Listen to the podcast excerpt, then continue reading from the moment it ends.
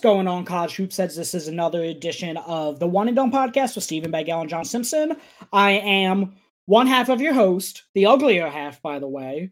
Um, I am here. I'm here with John Simpson, as always. I'm also here with Michael DeRosa from Road to the Garden from the Hoops Enterprise Network and the Dinger and DeRosa podcast. So, first of all, John, how are you doing today? I'm doing great, man. Uh, glad to be here. Uh, good. It's been a while since we got to get, get together. We've been busy, so nice to kind of talk a little bit. Yeah, it's been uh, I think a little over two weeks since our last show, and I think this is really the first like two weeks that we've taken off since this podcast launched. So, um, obviously a lot has transpired since then. So because of that, we want to kind of do a Big East centric episode. John and I were super high on the Big East coming into the year, actually, at least at the top. And it looks like it's actually deeper than we anticipated. So we brought on, as I said, we are here with Michael DeRosa.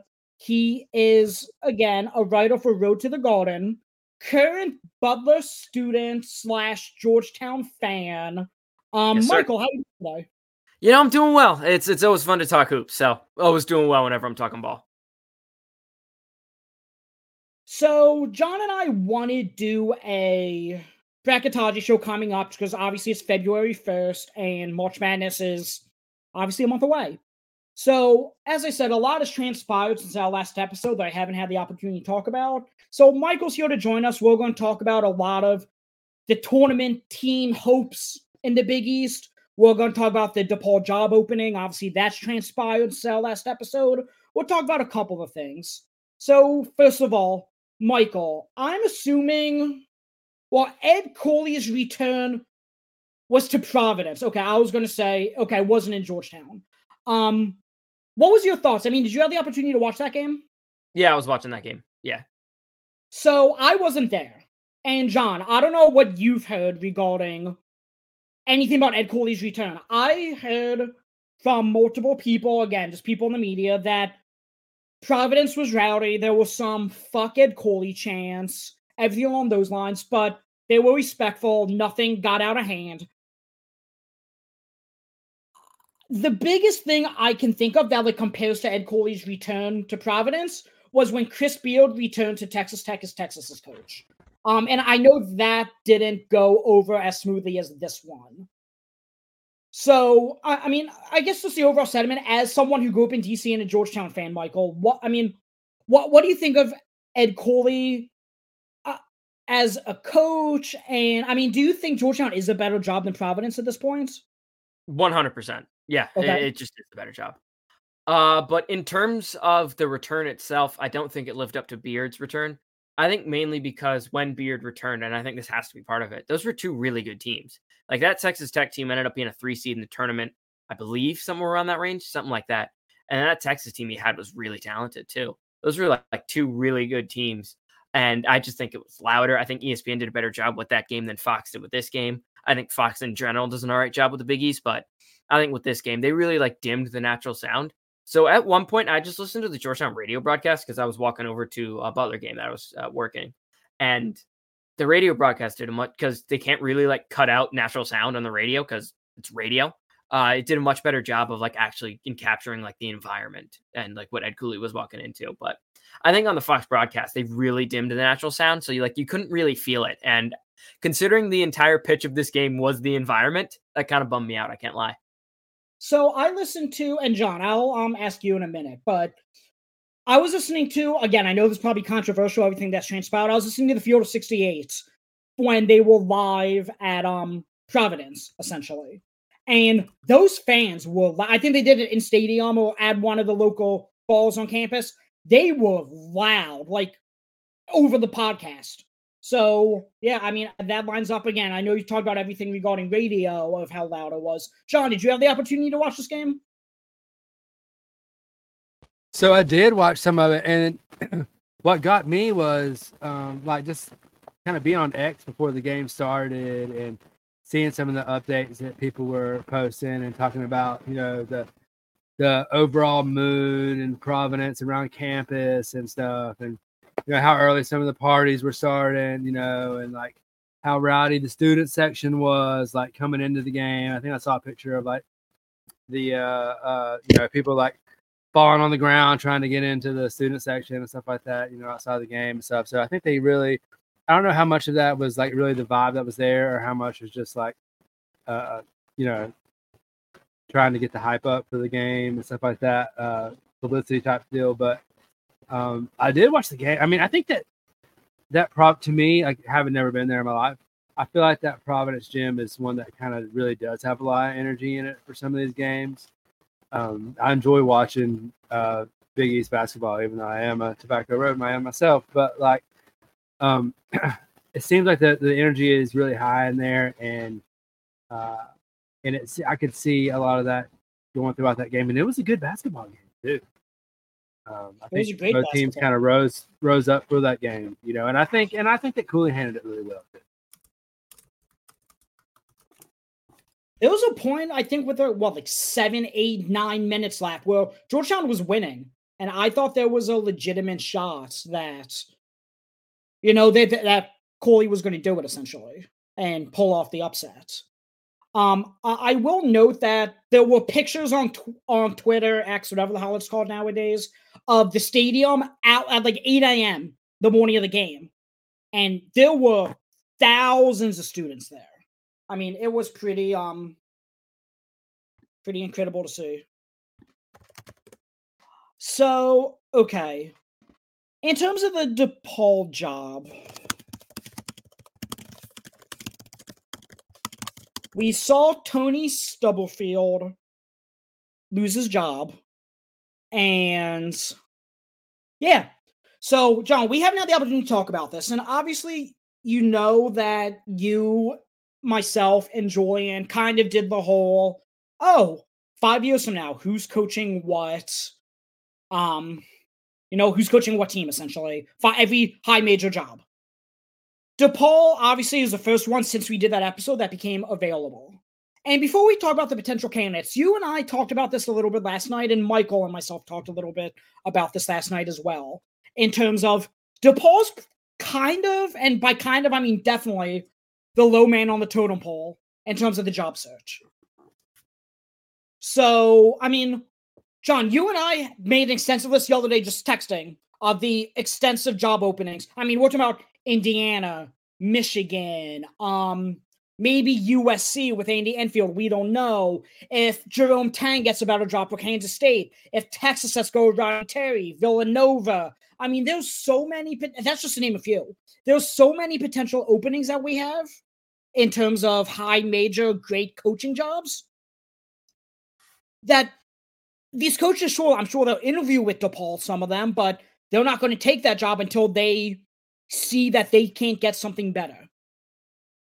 So, with that said, I assembled a list of coaches for the DePaul job. And John, I'll ask you first. Um, I don't know if you have the list in front of you or not, but who do you want to see take that DePaul job? Do you want me to read the names we have? Let's just read them for the listeners. Okay.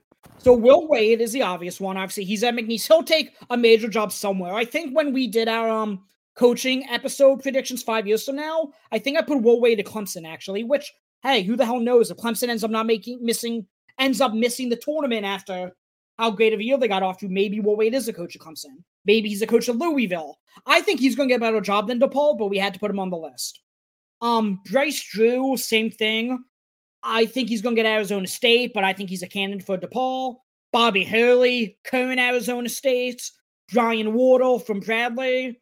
Drew Valentine from Loyola, Chicago. Obviously, has a Chicago ties. Porter Moser, there's been murmurs that he wants to leave Oklahoma, and obviously he has a Chicago ties. Darian DeVries is going to be considered for every high major job. Alan Huss from High Point. Josh Schertz from Indiana State.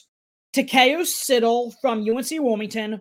Bryan Mullins from South Illinois. And this is one that Michael added to the list when I sent to him yesterday. Ron Hunter from Tulane, who I adore. Um, so John, let's start with you. Who do you want to see get this DePaul job? And if there's somebody else that you think of that we didn't name, feel free to throw them out as well. So uh, the first thing I want to say is I know that there's been some talk of DePaul being kind of like a low man on the totem pole job. I don't think that is that bad of a job. I like the DePaul job. And the reason I like it is because with conference realignment in the Big Ten and the Big Twelve, it's going to be really hard to be at the top one of those conferences. And I think some of those jobs, like a mid job in the Big Ten and uh, in the Big Twelve, might not be as good as some of these opportunities in the Big East. And I think that DePaul is a team that has won before, and they're they're in Chicago. Um, they say they're spending money on their practice facility. I mean, I think, aren't they building a new practice facility at DePaul? I think. Um, that I don't they're. Saying, they're saying that there's, you know, the word is that the money for NIL is there, the money for a coach is there. So it might be a little bit more appealing job than I think we're giving it credit for. Um, number one on my list, I would love to see Will Wade go there, just because I don't know. I don't know if it's been long enough yet that somebody like Clemson is going to bring him straight there. Maybe. I mean, he's not doing anything that's not, you know. So I think that uh, Will Wade would be a home run if they were able to to bring him in there. Um, and then I like Josh Schertz a lot. I think that he's a Midwest guy, and uh, he's done a great job of like program building at Indiana State. Um, and that's what I think somebody needs to do. Somebody they need somebody that can come in there and kind of take their time and build a team. Brian Wardle is another one. I think great program builder. I don't know. Hurley Brothers coaching in uh, in the Big East would be fun. You know, I think it would be that's a draw, that's a money draw, it's a ticket draw, stuff like that. And I think Bobby Hurley's a good coach. I mean, we keep on wanting to uh, uh, to kick him out of Arizona State. You know, I mean, somehow he keeps on hanging on to that job. You know, and and with a lot less resources, I think, than a lot of other teams in that conference have. So I think he'd be a good guy there. Um, the only other guy that I can think of that's not on this list that interests me that I talk about everybody every job I think is Chris Mack. I think he would be uh, you know bring him into the, back into the Big East. I think that would be a cool job for him. I think he would do a good job there. But I feel like maybe he recently said that he's not ready to come back yet, or he has not he's he's not planning on coming back or taking the job yet. Like maybe a few months ago or something, maybe soon. I don't know. So, um, that would be interesting. Uh, so yeah, I don't know. It's I like that they went ahead and and, and fired Stubblefield so they can start on the coaching search because I feel like they know that they don't want to be looking for a coach at the exact same time as all these other teams are, and like they want to be able to go ahead and get all that other stuff out of the way, so you know they can be ready to hire a coach, you know, as soon as the season's over. So, Michael, I think did you tell me last night that DePaul hasn't made the tournament since they've been in the Big East? Yep. Uh, the last so, tournament bid was when they were in the CUSA. Okay. Something like that. So, yeah. I'm assuming you have a rebuttal to John's argument that DePaul is not as bad of a job as we're making it out to be. I mean, I think it's the worst job in the Big East. I think definitely. I think at this point, I don't think we can almost like debate that. And I, I don't know, like I saw a name like Richard Pitino. Some people were throwing out, but like I don't see why he would take the DePaul job over New Mexico. Like I don't see why he'd want to leave that, particularly because he's like built that New Mexico program into something.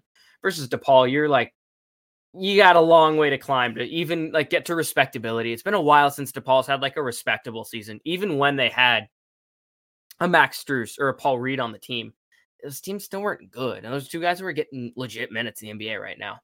So when I look at this DePaul job, I think Josh Schertz is probably the guy because I don't know if many other high majors are going to try to are opening this cycle are going to really look at Schertz. Schertz is a Midwest guy, and I think he can get them respectable immediately. You're going to need someone who can grow the NIL, of course. I don't know if that's Schertz's expertise, but he can coach basketball, and I think that matters at the end of the day. Uh, you mentioned some of the other names. I don't need to run them all down, but like, I don't know. I feel like he'd be a more inspired hire to me than a Bobby Hurley, who I mean, his Arizona State teams are like fine, and maybe part of it is just burnout because he's an East Coast guy. Now he's going west, and like he's recruiting a lot of New York kids to Arizona State. So like that's weird. Maybe you can get more to DePaul, and maybe you do a better job with getting talent at DePaul. But I don't know. I don't know. I feel like Schertz would be is my lead target, and of course, if you can get Will Wade, that's a home run. He'd make them res- DePaul respectable as soon as he could. So I think Wade would be a, a, home run. I mean, the amount of talent he was able to get at McNeese State is crazy. If you're recruiting at DePaul, DePaul's a better job than McNeese State. You're getting more talent at DePaul than you will at McNeese State. So I think those are a couple names, but I think Schertz should be the number one in my eyes, the realistic number one. So my realistic number one is for me, Bryce Drew. I mean, the fact that Bryce Drew was able to get recruits at fucking Grand Canyon University, uh, I think that's a testament to his ability to recruit. And I, I think if you get a guy like him that's able to recruit and a guy that also knows basketball well, the NIL is going to come. That that's my feeling. Um, I think Bryce Drew might get a better job than DePaul, though. I mean, again, we talk about all those openings that potentially become available.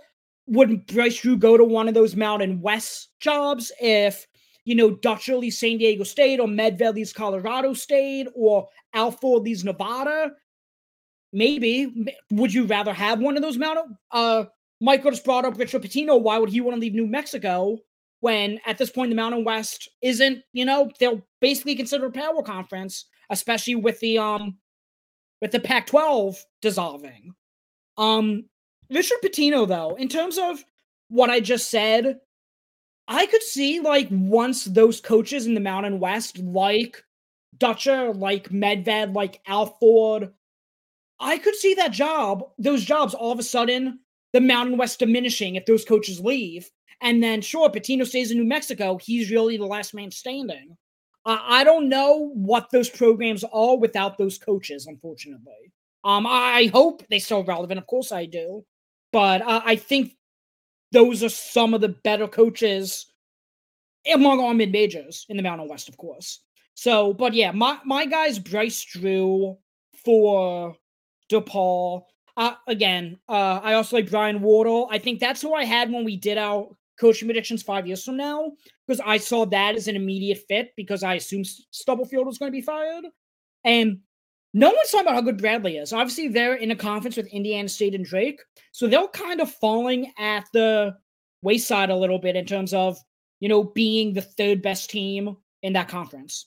But Bradley's good. What are they, 16 and 6? They're really good. Yeah. Okay. Speaking of NIL and maybe DePaul not having as much, let's shift to Villanova.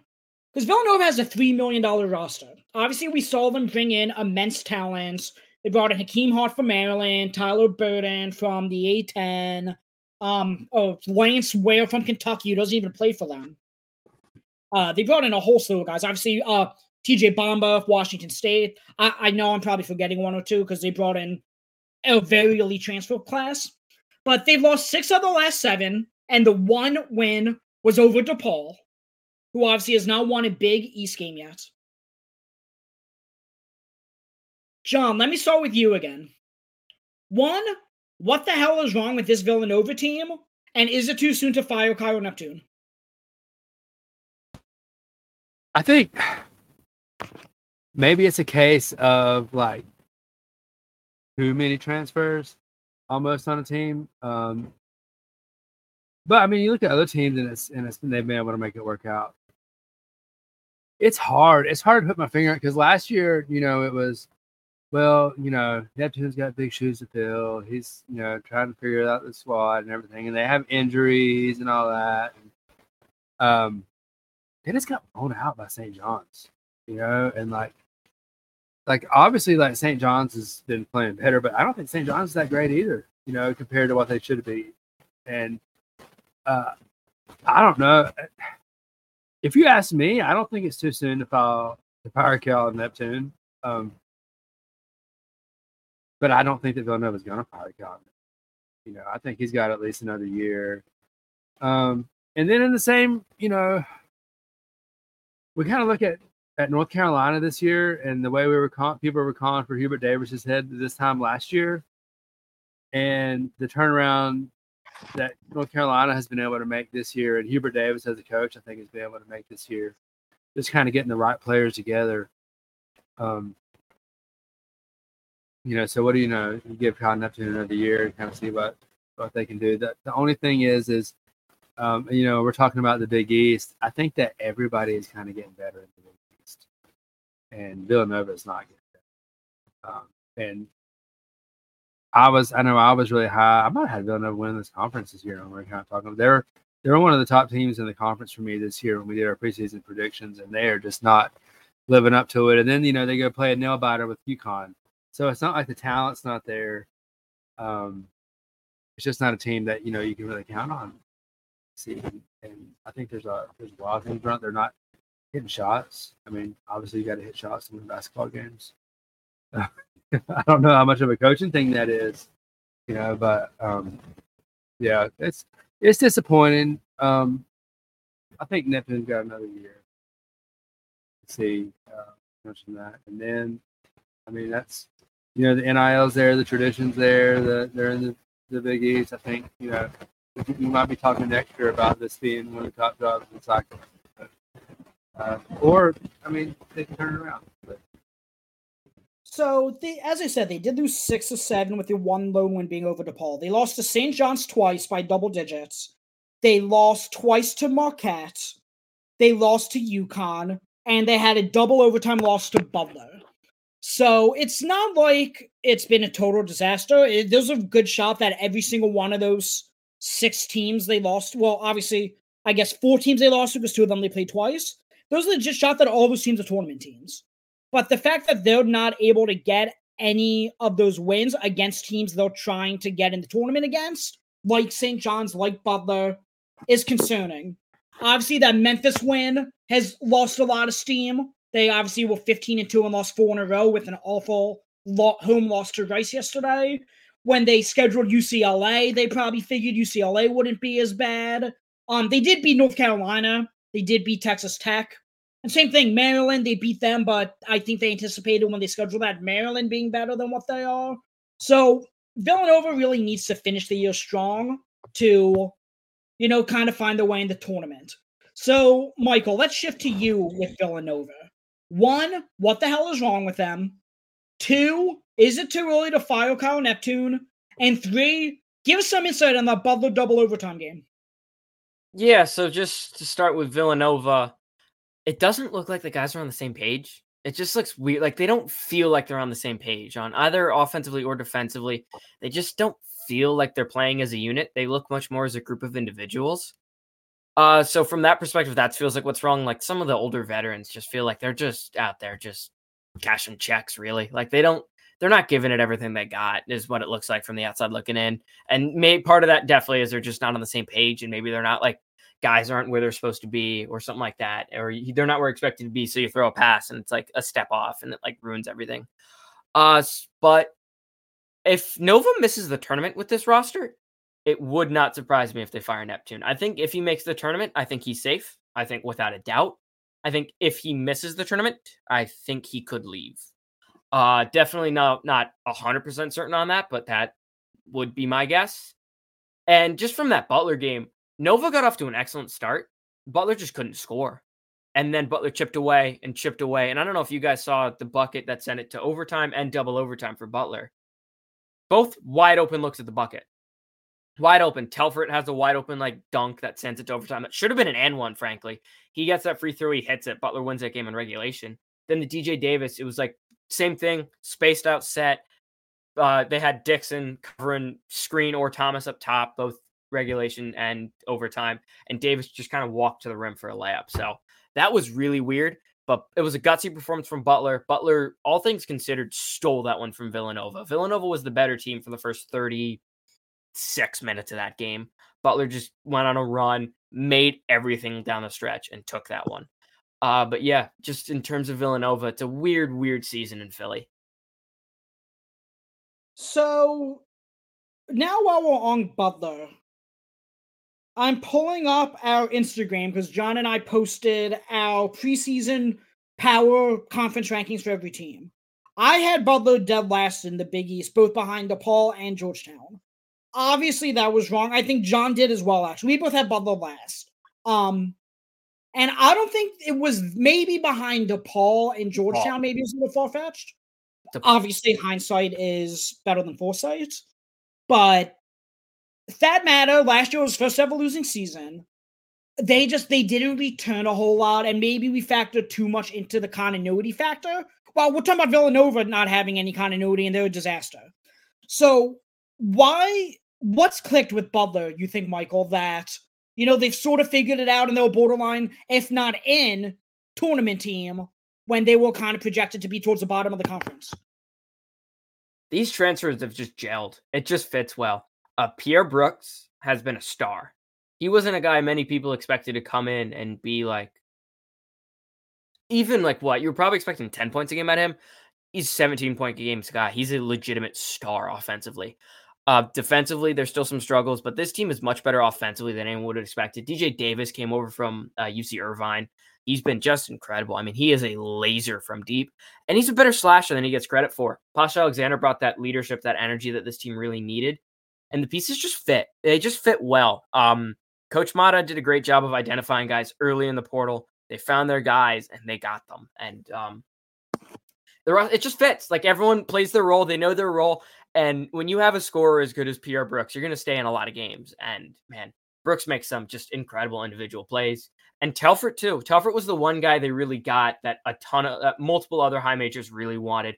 Butler was able to get him on campus, got him committed very quickly, and he's been he's good. He's definitely taken a step back in Big East play. Before he had an excellent game in Villanova. I believe he had 22 and 10, uh, first double uh, double double of his collegiate career. But man, he's been really solid. Brooks has been excellent. DJ Davis has been excellent. Posh Alexander's been great. And the pieces just really fit. The starting lineup fits really well together. And it's just a bunch of dudes that, that play hard together. They play well together. They play as a team. And they, it just it just fits. It works. It's a very good coaching job by Coach Matta.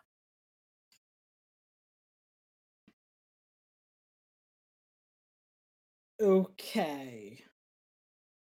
What about UConn? I mean, I, I have UConn on here because when we think of title contenders, they're either the first or the second name. I think obviously they're the defending champs, but they're either the first team or the second team I think of in terms of like for my money, who is going to win the national title. And again, a month from now, we could be saying something totally different. I mean, especially in a year like this year where it's impossible to get a win on the road this year it, for anybody, really. Um, we see top 10 team after top 10 team in the country losing road games because of how difficult it is this year. Um, but UConn and I would say Purdue, I think are by far this year the like I think they're on a tier of their own. I think they're the class of college basketball. So, John, what what do you think of UConn's title chances? And I mean, should they be the favorite right now? I mean, they absolutely have to be the favorite I think they're the best. they're the best basketball team in the country. I think they're better than they were last year when they did win the Natty. Um, it's hard. I mean, you talk about their title chances versus it's two different questions, right? Like their title chances versus are they the favorite? Because like yes, I think they're the favorite, but um, it's so hard to repeat. Yeah, because uh, just the nature of the NCAA tournament. You know, it's one and done, right? One game, one one loss, and you're out. You know, and uh, and you know they've only lost two games this year, right? so far, but but it can happen. You know, uh, everybody, you know, everybody in the tournament is always gunning for uh, for that win. So, um, but I love this UConn team. Like they go so deep. This team goes so deep, and there's so many great players on this team. I mean, how many NBA players are on this team? You know, uh, I think Tristen Newton, the way that he's been, I mean, he's a, I think he's a all American, first team All American right now. Um, the way he's played, he has really came into his own this year. Um, he's been uh, unreal as a ball handler and, uh, and a playmaker. Um, this is big, strong backcourt that they have, the toughness. Um, we've talked about before, you know, like this fuck you attitude that they have of they're going to go out there and they're going to win this basketball game. You know, they're going to beat you and they're not going to stop. You know, they're, they're relentless. There's so much energy around this team. Uh, Hurley's done a great coaching job. I think it's hard. Um, you know, we've seen some teams kind of have that uh, that you know that hangover where you know they make such a big run, they put so much into it. You know, kind of the Super Bowl hangover football where um, it takes so much to win a championship in a year, and you start the next season, and there's you know, these big lofty expectations, and they lost they lost some players in the NBA off this team, you know, and to come back the way they have and be so dominant. Um, and Clingan is just now kind of coming into his own. We were talking about him as a lottery pick in the beginning of the season, and then he had the injury, and then they kind of were messing around with his minutes coming back, and you know, and he wasn't getting a whole lot of run, and we were talking about on here like what's going on with Clingan, you know, and now he's just playing dominant. You know, he's still not getting like a whole bunch of minutes.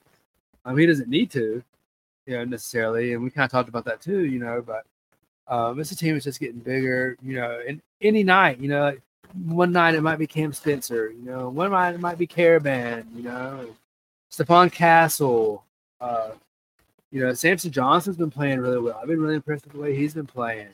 So uh, this whole team, I'm I'm impressed, and believe me, I'm I'm so mad about uh, when they beat Duke in the Natty, and I do not want to like UConn, and I'll try to pick them back as much, pick them apart as much as I can. But the fact is, is you know they're the uh, they're the best team in the country, and I've watched some uh, Purdue. I want to see them play Purdue because yeah. I think that would be such a fun matchup. Um, and Stephon Castle just had what twenty points the other night. He's yeah. You're talking about singing. Castle is, you know, also yeah. playing his best basketball right now. They probably got two lottery picks on this team. Yeah. Mm-hmm. Yeah. Um. So yeah, they're a great team. They just beat. They beat down Xavier. I was just talking to somebody before that game started about Sean Miller. I love Sean Miller. He's my favorite, one of my favorite coaches in basketball. You know what I mean? And and he's a good defensive coach. Like his teams play defense, you know, and he just got beat down by 43 points. I don't think I've ever seen a Sean Miller team get beat down like that. Yeah. You know, just beat down, run out of the gym. You know, um, they're incredible. Michael, what do you think? Should Villain or should UConn be? Are they sort of the team to beat right now? I feel like right now they have to be the team to beat. I don't Xavier, the game against Xavier, I didn't watch many of it because I when I got done doing a show, the game was like well in hand already. It's like, all right, well, we already know this one's playing, but before that, I didn't felt like they had that certain moment where I'm like, this team is the national title. Like this team will win the national title. I don't feel like I've had that moment yet. Like that I did with last year, like early in the season. It's like this team is killing everybody. Then they kind of slumped in Big East play. But like as soon as like the tournament hit and like I believe it was their game against Gonzaga where they just smoked Gonzaga, it's like this team nobody's beating them. This is it. This is nobody is beating them. So I feel like I don't feel like I've had that moment with this team yet. I don't feel like I don't know if they have that ceiling last year, but as of right now, they're the best team in the country. They're just winning. Other teams are just finding are just losing. UConn isn't. Uh, I think their game this weekend could be tough. I think it's a tough matchup against St. John's, but this team, this UConn team is really, really good. And they are levels above everybody in the Big East right now. And frankly, they're a decent bit above everyone in the country. I mean, this team is really good. So I'm looking at KenPom from each year, basically the national champion. UConn this year is third in offense and 23rd in defense. So I started looking and said, okay, well, what have the previous national champions really been defensively? Because yes, 23 is obviously great given those 362 teams, but they compare very favorably to Baylor in 21, who was second in offense and 22nd in de- in defense. And I feel like that Baylor national championship team, they kind of flew under the radar because of the fact that Gonzaga went undefeated that year. But that Baylor team went 28 and 2 and won the national championship and beat the hell out of undefeated Gonzaga that year.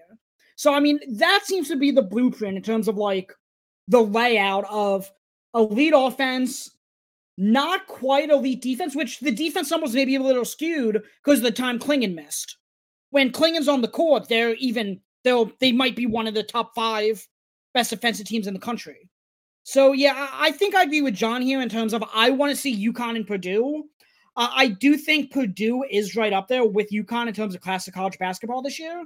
Because this Purdue team, I, I know what's happened the last three losses in the NCAA tournament. I'm aware of that.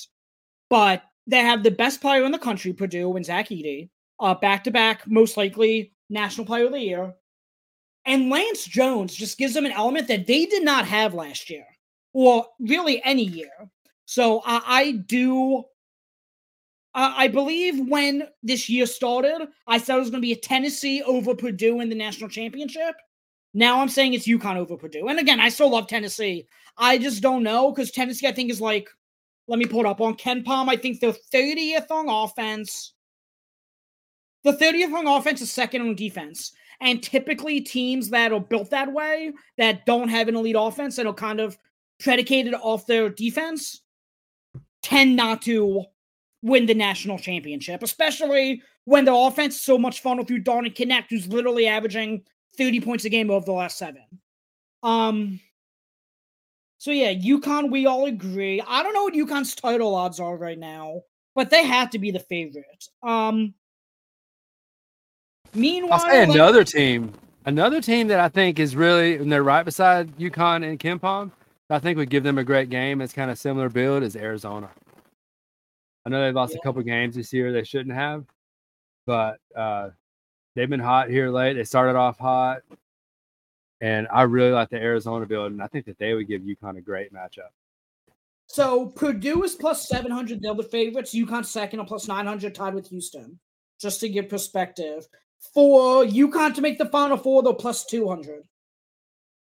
So there you go. Um, Arizona, I like. I I like them a lot more before some of these bad losses. I'm not out on them, obviously, but what they lost to Oregon State, they lost to Stanford, and they lost to Washington State.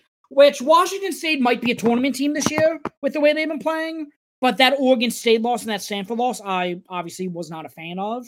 Uh, Stanford beat the hell out of them, but Stanford didn't miss a shot. They scored 100 points that game. I mean, they were on fire. And Oregon State, obviously, they lost by three. Um, but yeah, so the last thing I want to talk about is John and I did a bracketology 1.0 show about a month ago. How many teams do we foresee getting into the NCAA tournament from the Big East? So let's see. We have obviously UConn, Marquette, Creighton. We agree that all three of those teams are in. I think those three, those are the only three teams that are locked right now. We both agree. Okay. Uh, yeah, I think St. John's is approaching lock territory, but yeah, I think those three are like the only for sure's. I think the issue with St. John's that I have is that they're two and six in quad one, but the seven and seven overall in quads one and two. So I think given the five and one and quad two, they'll be fine. I just don't know if I would consider them a lock. But yeah, no, I think they're on the yeah. right side of the bubble. All of a sudden, Xavier, I'm looking on bracketologist.com. Xavier's on the right side of the bubble, which I don't think anybody really anticipated, given how Villanova, Providence, and Butler and Seton Hall all were in the field, and now they're all on the outside looking in, according to this at least. Um, so between those nine teams, I don't know how you don't put Seton Hall in, quite frankly. They're four and four in quad one. Obviously, they have the wins over UConn and the win over Marquette.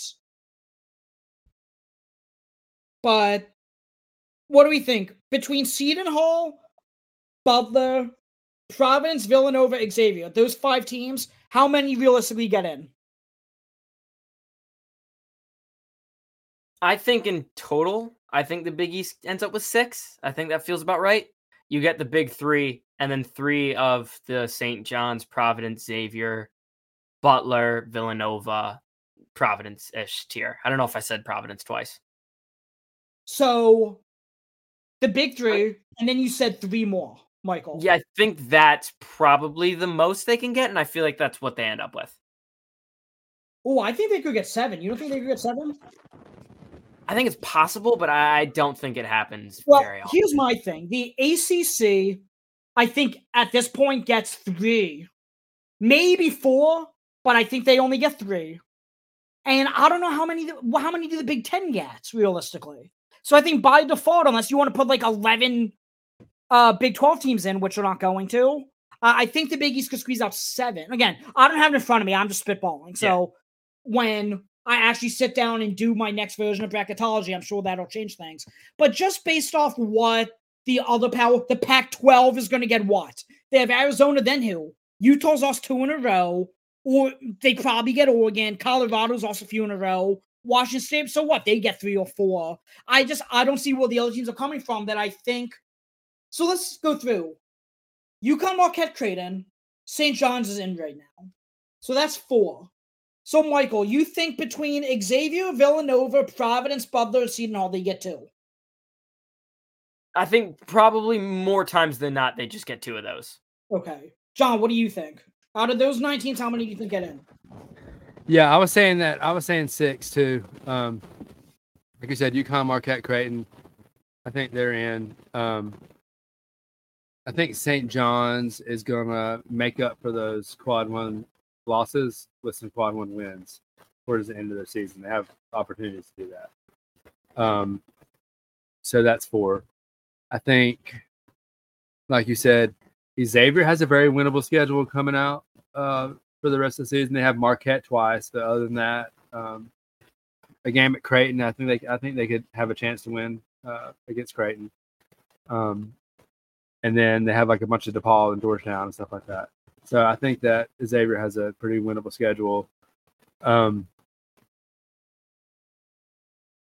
I think I think Providence is gonna is gonna drop um, in the Big East. Um, and then, like you said, you got Butler and Seton Hall. Um, I could very well see uh, one of those teams making it. So it's going to depend a lot on who you know slugs it out towards the end of the season. Somebody's going to get hot that we're not even talking about probably. You know, um, somebody's going to have a good run in the Big East tournament, and you know we're talking about the Pac-12 and the Big Ten and the ACC. Should they probably get three bids? Like yes. Are they probably going to get five? Yes, because there is no marker of who gets in and who does not, and it is up to a selection committee, and they're gonna favor big market teams. Um, the Big Ten is ratings, ACC is ratings, Pac-12, you know, and that's just what's what's going to play out. So I think there's going to be some teams from those big conferences that probably don't deserve to go in. Um, I also think that you know we talked about the Mountain West getting a lot of bids. I think they might only be like a three bid conference by the time we get. Oh, they'll get more than tournament. I'll take the over on that. I'm just telling you, man. Like, how many times have we seen these teams, these conference that should be getting extra bids that aren't getting extra bids, and they're going to the. Well, the Mountain West has gotten four.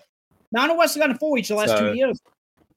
And it's a slugfest in there. It's a slugfest. So, might, so say they are a four bid team.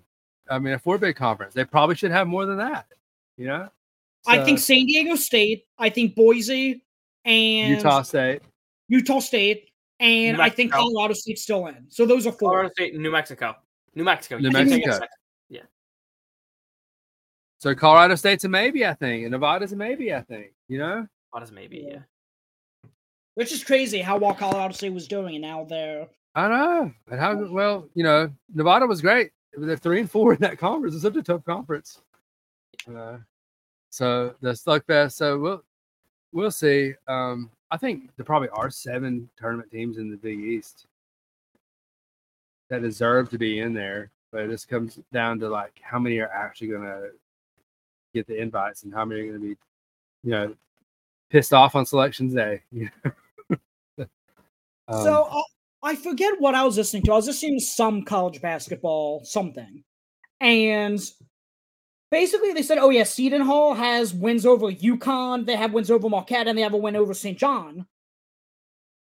St. John's, but they said, oh yeah, all three of them were at home. None of them were on. The only road win they have really is against Butler. I'm like, so I, I understand it's obviously tougher to get road win, but like, are they really being penalized for beating UConn and Marquette because it was at home and not on the road? But that's the nature of this year, where we just talked about how all these top 10 teams are losing road games it's I think that's a lot of it. What's going to come down to is are you going to get a quad one win on the road against these teams rather than at home? I really think that's going to factor into it this year. Yeah. Well, they have an opportunity. They got Villanova on the road, St. John's on the road, Creighton on the road, UConn on the road, so they have a chance to kind of prove themselves on the road. Yeah, uh, at the end of the season. Okay, so yeah, you guys are saying six. I'll say seven. I, again, I have to when John and I do an bracketology show, I'll really have to dig into it. But I, I just think there's too many good teams. I think all nine of those teams are all tournament teams, but obviously they're not going to get nine. So, okay. Um, I have nothing else to add. John, do you have anything to add? No, I think I'm pretty good. Okay, Michael, anything you want to plug? Yeah, uh, Ding and DeRosa. That's me and Chris Thed- uh, Thedinga. We do a good show. Uh, just talking all things college hoops. I love it. And Road to the Garden. Uh, follow my stuff on Twitter, MD the Dream. I tweet all this shit out too. Yeah, living life. Always, always fun. I talk hoops. Uh, fun being here, guys. Yeah, again, we appreciate you coming on to talk some Big East. So again, rate, review, Apple Podcast, Spotify, wherever you're listening to this podcast. Um, follow us on Twitter. Follow me on Twitter at the underscore NBA That's N B A G E L L. Follow John on Twitter at John Simpson 42. Follow the show on Twitter at one underscore and underscore donepod. Follow us TikTok, Instagram. We're always posting content. We're trying to do a couple more player interviews prior to March Madness, a couple coach interviews as well that we have lined up. So be on the lookout for that. And John and I will talk to you guys next episode. Thanks for listening.